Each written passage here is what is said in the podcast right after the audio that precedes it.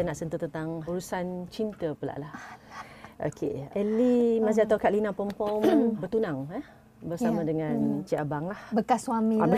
Azmi Hatta namanya. Okey. Nampak. Boleh sebut tahu. nama, eh? Boleh. Kita okey Tak je. mana tahu takut apa. Tak, nama dia oh. Azmi Hatta. Hmm. Okey. Dia macam tu nada tu. Okey, bertunang pada 29 Mei ya, Ya. 2011 kan.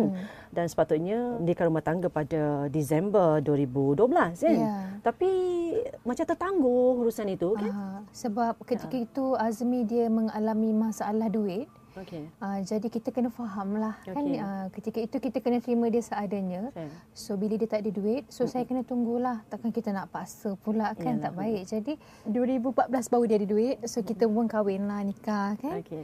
yang penting tak sampai setahun bercerai itu yang paling penting dalam dunia Ah. Okey, apa yang membuatkan Kak Lina tertarik pada bekas suami? Ciri-ciri yang ada padanya. Yalah sebab ramai situ Ha. nama Ellie Mazlin orang kata memang antara menjadi sebutan lah ya. dah tak tertarik dah tertolak sekarang ya tapi pada masa itu dia yang menjadi mencuri hati Ellie Mazlin kan. Mhm. Apa yang membuatkan Ellie memilih Azmi Atta sebagai suami? lakonan dia terbaik Ah, okey.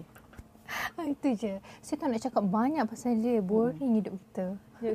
Tapi banyak nak dikongsi luahan hati, Ya luahan hati kan? Luahan hati tapi Surat cinta? Ah, ya. Ha, ha, ha. Sebenarnya saya tak minat sangat cerita pasal Azmiata ni Oh, ya. kan. Ah, sebab tak seronok. Boring.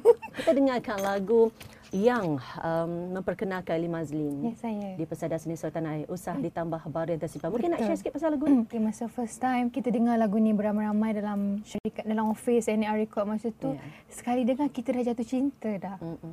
Kata eh lagu ni lain macam tu kan. Sebab masa tu memang Abang Azmi memang ketika itu memang nama Abang Azmi sangat pom ketika itu. Ya.